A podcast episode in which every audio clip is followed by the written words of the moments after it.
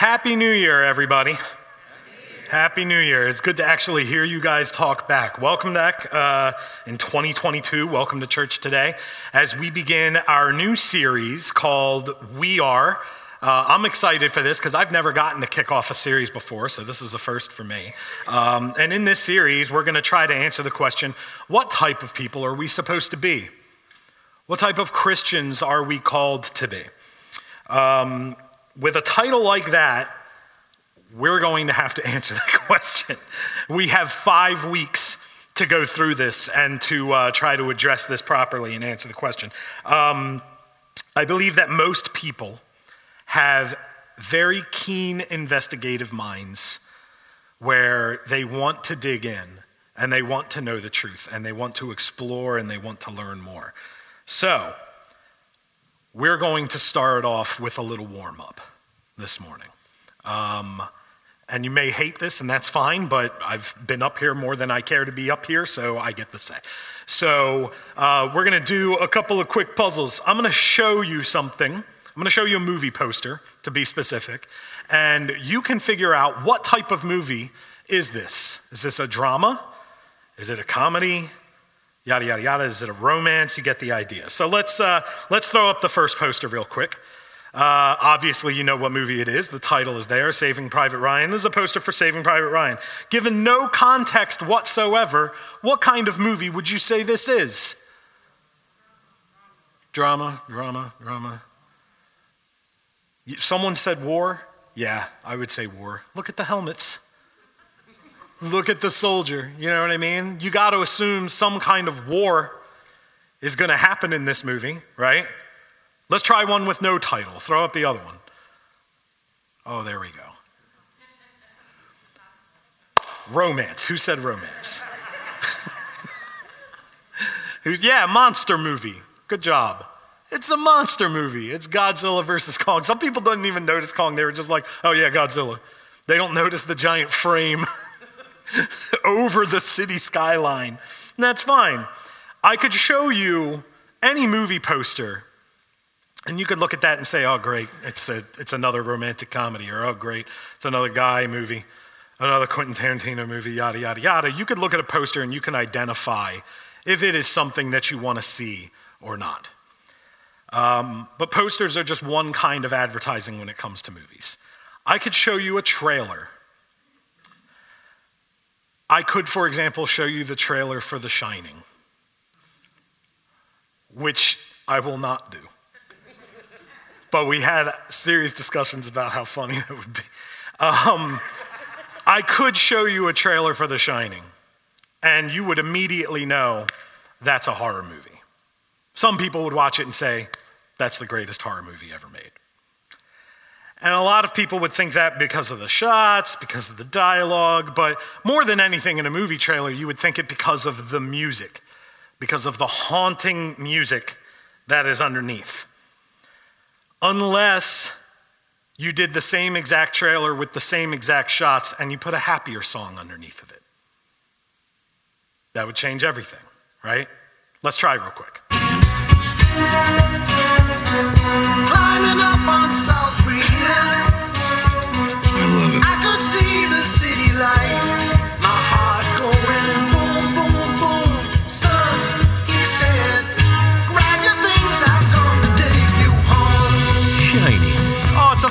Family film. It was a family film all along. We had no idea. I could show you a poster, I could show you a movie trailer, and you would immediately know what type of movie it is. Um, and I love watching movie trailers in the theater with my wife because, like, we look at, we watch each one, and then afterwards we look at each other and react like, "Oh, that looks pretty good. Yeah, we should go see that." Or like, "So stupid." You know what I mean? But I get genuinely excited to see what directors have tackled next after their last project.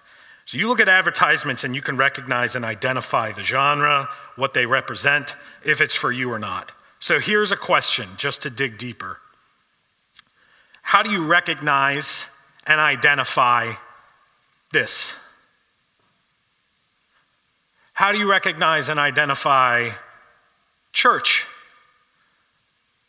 How do you recognize and identify fork Christian church specifically. Is it our logo?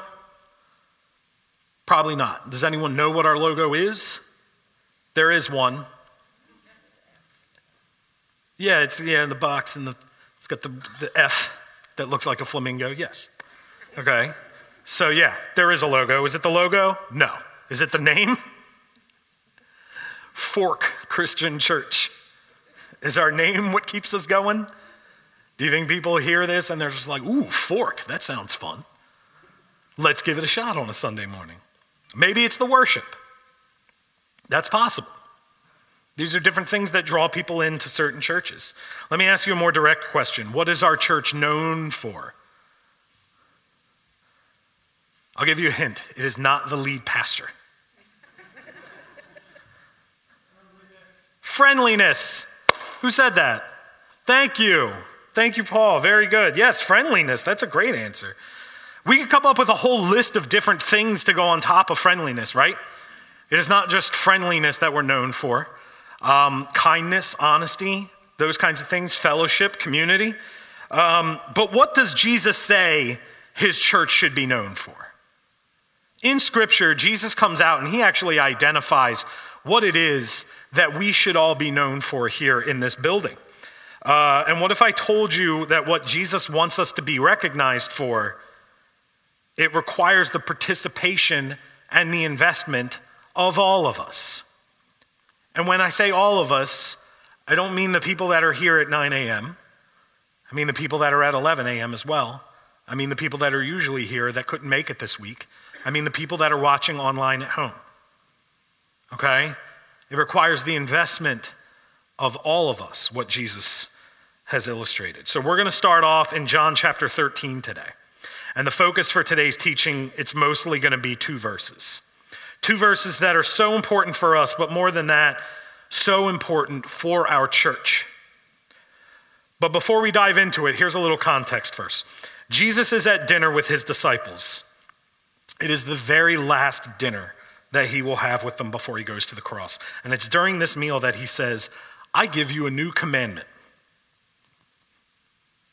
This is huge. He doesn't just drop that. Okay? That doesn't just get peppered in randomly. How often is this actually said? I give you a new commandment. I mean, these disciples, they grew up with the Ten Commandments. So they hear Jesus, who they follow, say, I give you a new commandment. And the meal suddenly is, the room has frozen. Imagine it, if you will.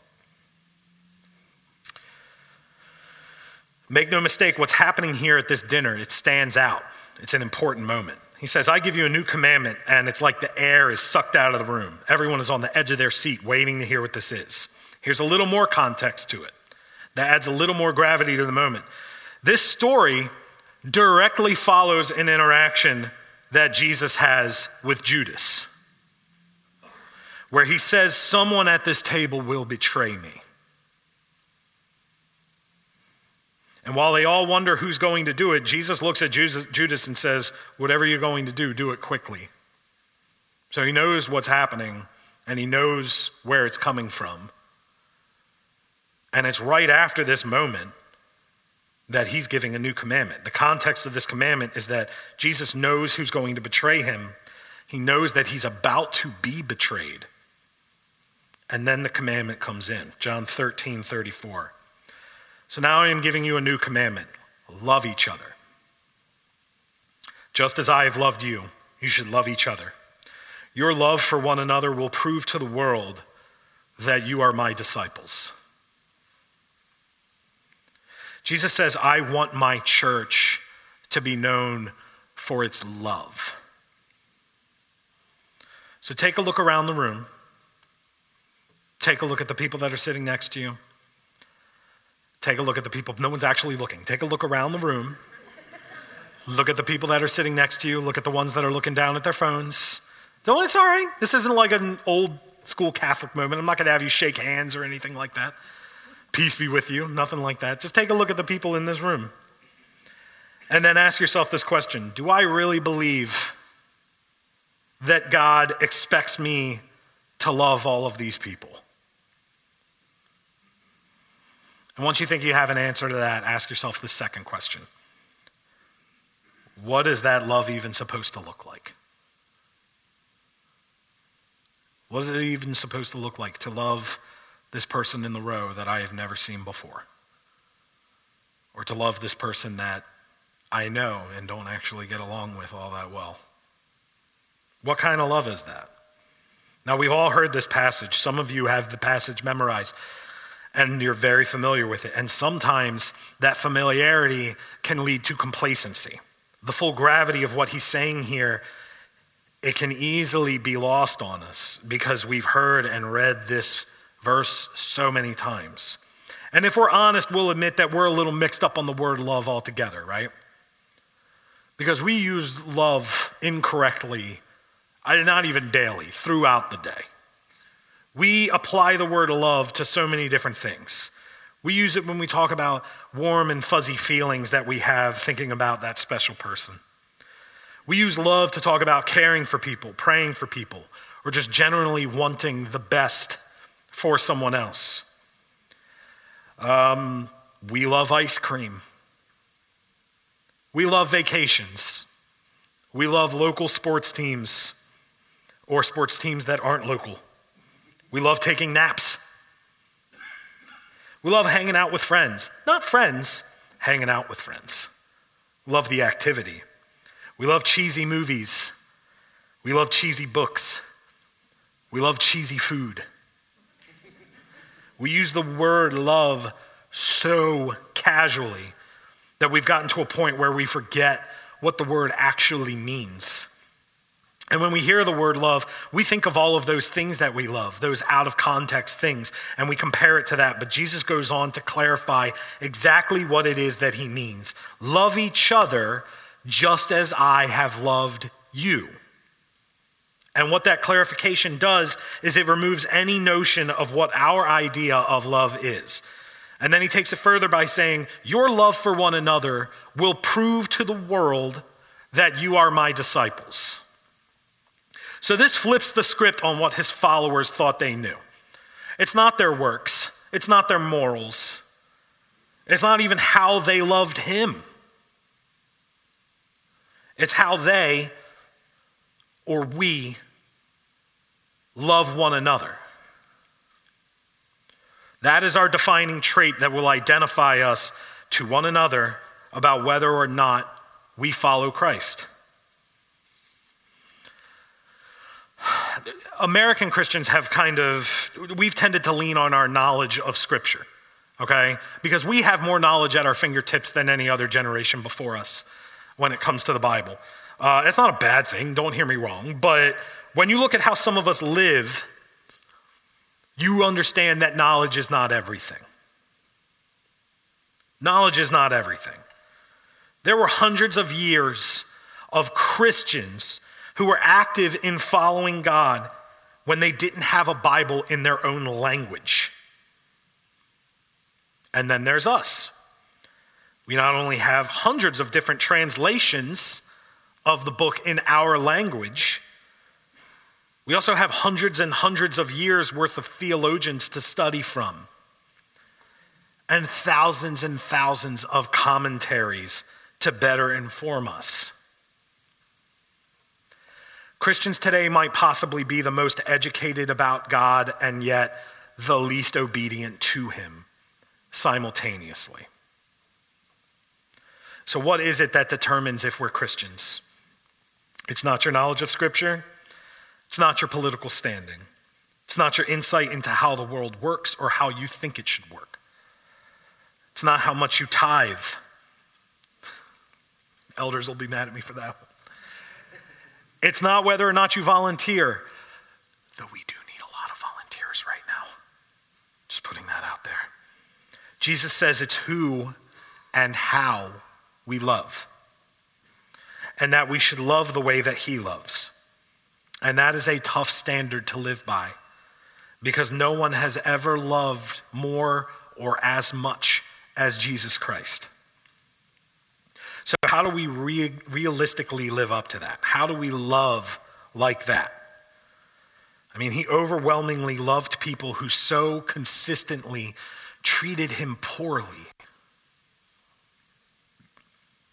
God's love is a very difficult thing to grasp. I think back on the worst decisions that I've ever made, not accidental situations that I happen to find myself in, but decisions that I consciously made. The ones that still sit with me, the ones that I have a difficult time moving past, or the ones that I have a difficult time just grasping with and having to live with. And what I read in Scripture tells me that Jesus saw me making those decisions, knew I would make them, saw me make them. And all of that before he went to the cross. And he went to the cross for me anyway. And that is true for all of you and all of us. He knew the mistakes that we would make, He knew the sin that we would choose. He saw it and sacrificed Himself for us anyway. If Jesus is really our authority, and I'm reading Jesus' words as my authority, that means our love for one another has to be a priority. I really did not mean for that to rhyme. Our love for one another has to be a priority. Throughout his life of teaching, Jesus commands us to love all kinds of people. All different kinds of people, but perhaps most notably, he instructs us to love our enemies. Matthew 5:44 says, "Love your enemies and pray for those who persecute you." So if we love our enemies, you'd think loving one another would be obvious. But one of his reasons that his command to love one another is so revolutionary is because his disciples had no control, no control whatsoever, or who, on who would be included in one another. They had no say in one another. They had filters just like we do. There are people that we want to love, and then there are people that we don't want to love. And they dealt with the same issues. The context doesn't change. There are probably people in this room that you find difficult to love. There are probably people in your family that you find difficult to love, and the holidays reminded you of it. That's not a stretch of the imagination that the disciples felt the same exact way at that moment when this was spoken to them by Jesus, right there at that table. We already talked about Judas, but at this point, he hadn't betrayed Jesus yet, so not thinking of Judas. Who else is in the room? One of these guys at that point in time was a tax collector. Matthew was a tax collector when he met Jesus. Tax collectors, back then especially, made a profit off of the oppression of their own people. They were despised. First century Jews hated tax collectors. And while Jesus is in this room telling his disciples to love one another, Matthew is in that room sitting among them on full display. And you know, some eyes kind of went to him, like, uh, Are you sure? Like, love everyone in this room? Later in Scripture, we're introduced to Saul, who later became known as Paul, who before meeting Jesus was known and feared for murdering and imprisoning as many Christians as he possibly could. And Jesus brings him into the story when God appears and speaks to him. Paul is converted, he's baptized, he starts preaching in the synagogues. But when he goes to Jerusalem, he tries to join the disciples, and what ends up happening? They were all afraid of him. None of them trusted him because of who Paul was, because of what Paul had done. And yet, in that fear and in that distrust, they were called to love him. If you think Jesus said, Love one another once you know them well, or you're comfortable with them, or when times are good in your life, or when you feel like it, understand that he gave this new commandment as he knowingly allowed one of his followers, one of his friends, to betray him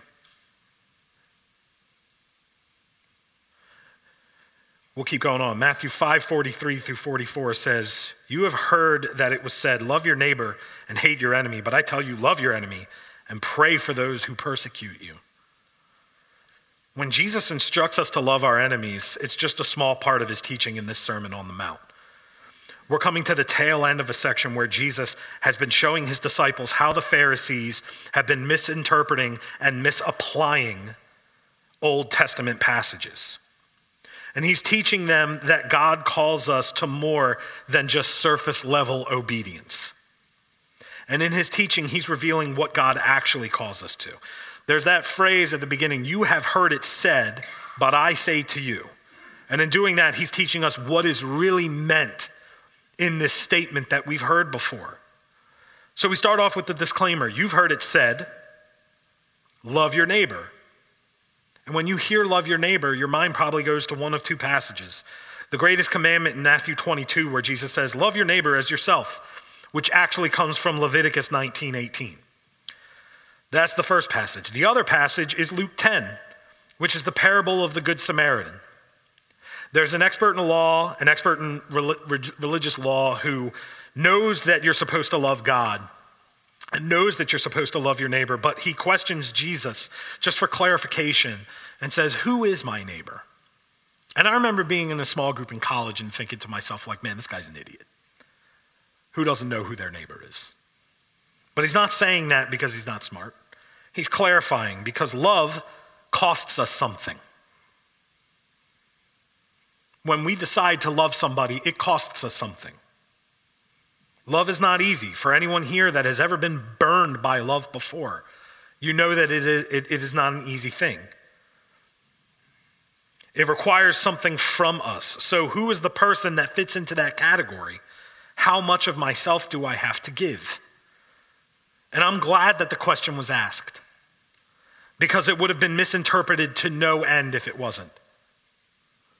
Some of us think that our neighbor is literally the person that lives next door to us. Some of us expand our horizons and think about the person across the street. And then there's a common understanding of the word neighbor that means someone who is like me, someone who I like to hang out with. But what Jesus does is he helps them see that this whole category of neighbor, it's not just people across the street and it's not just people who we like and people who like us. The call to love your neighbor is the call to be a neighbor to those that you would call your enemies. I'm going to say it again because it's worth remembering and it's worth writing down. The call to love your neighbor is the call to be a neighbor to those that you would call your enemies. It's not love your neighbor and hate your enemy.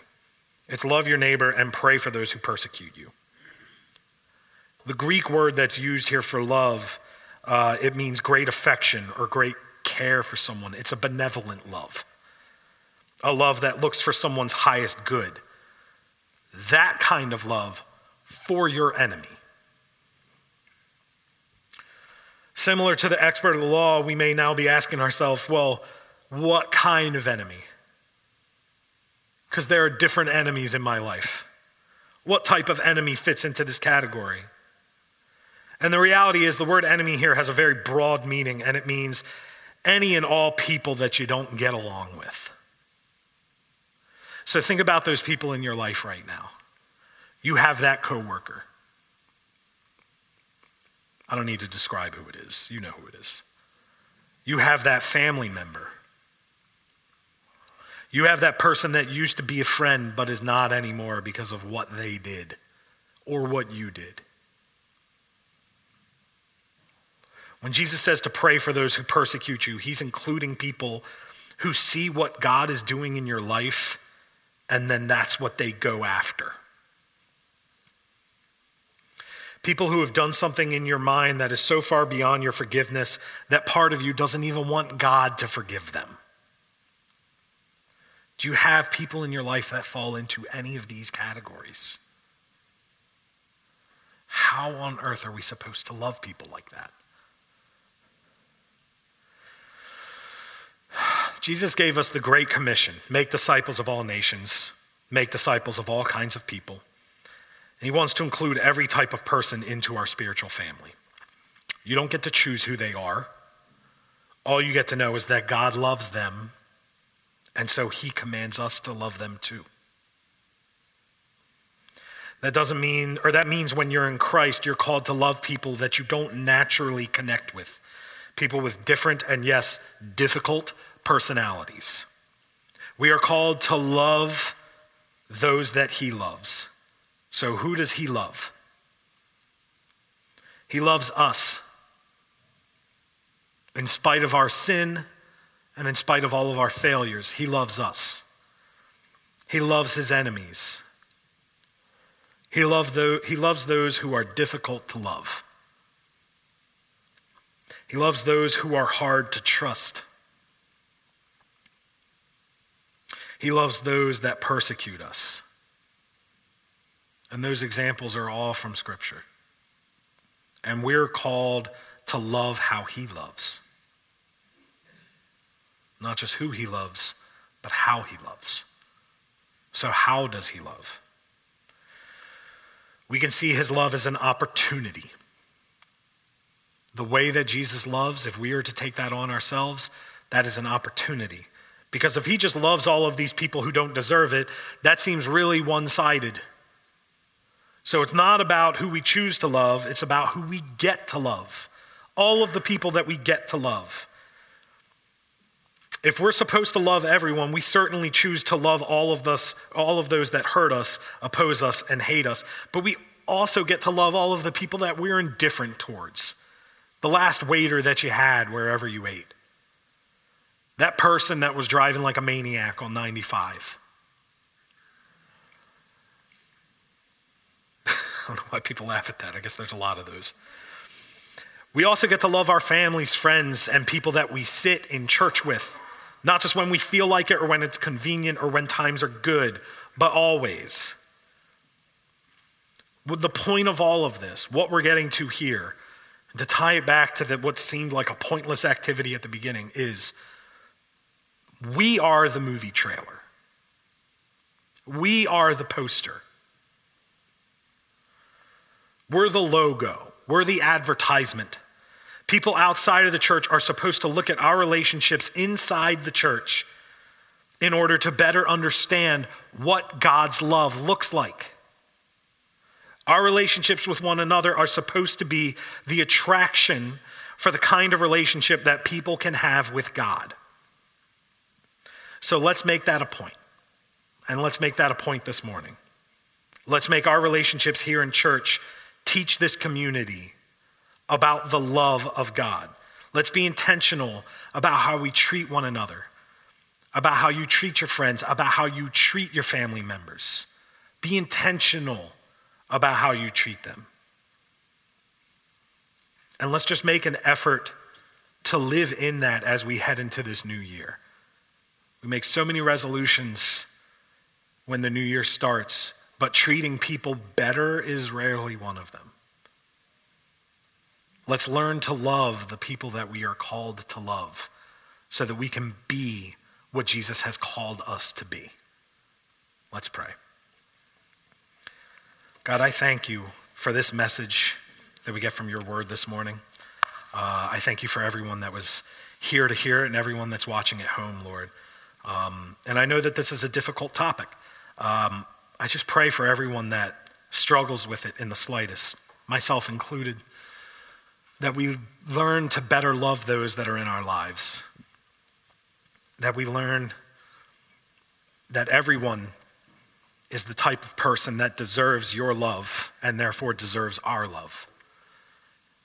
And I pray that we sit with that this morning and carry it with us. It's in your son's name we pray. Amen.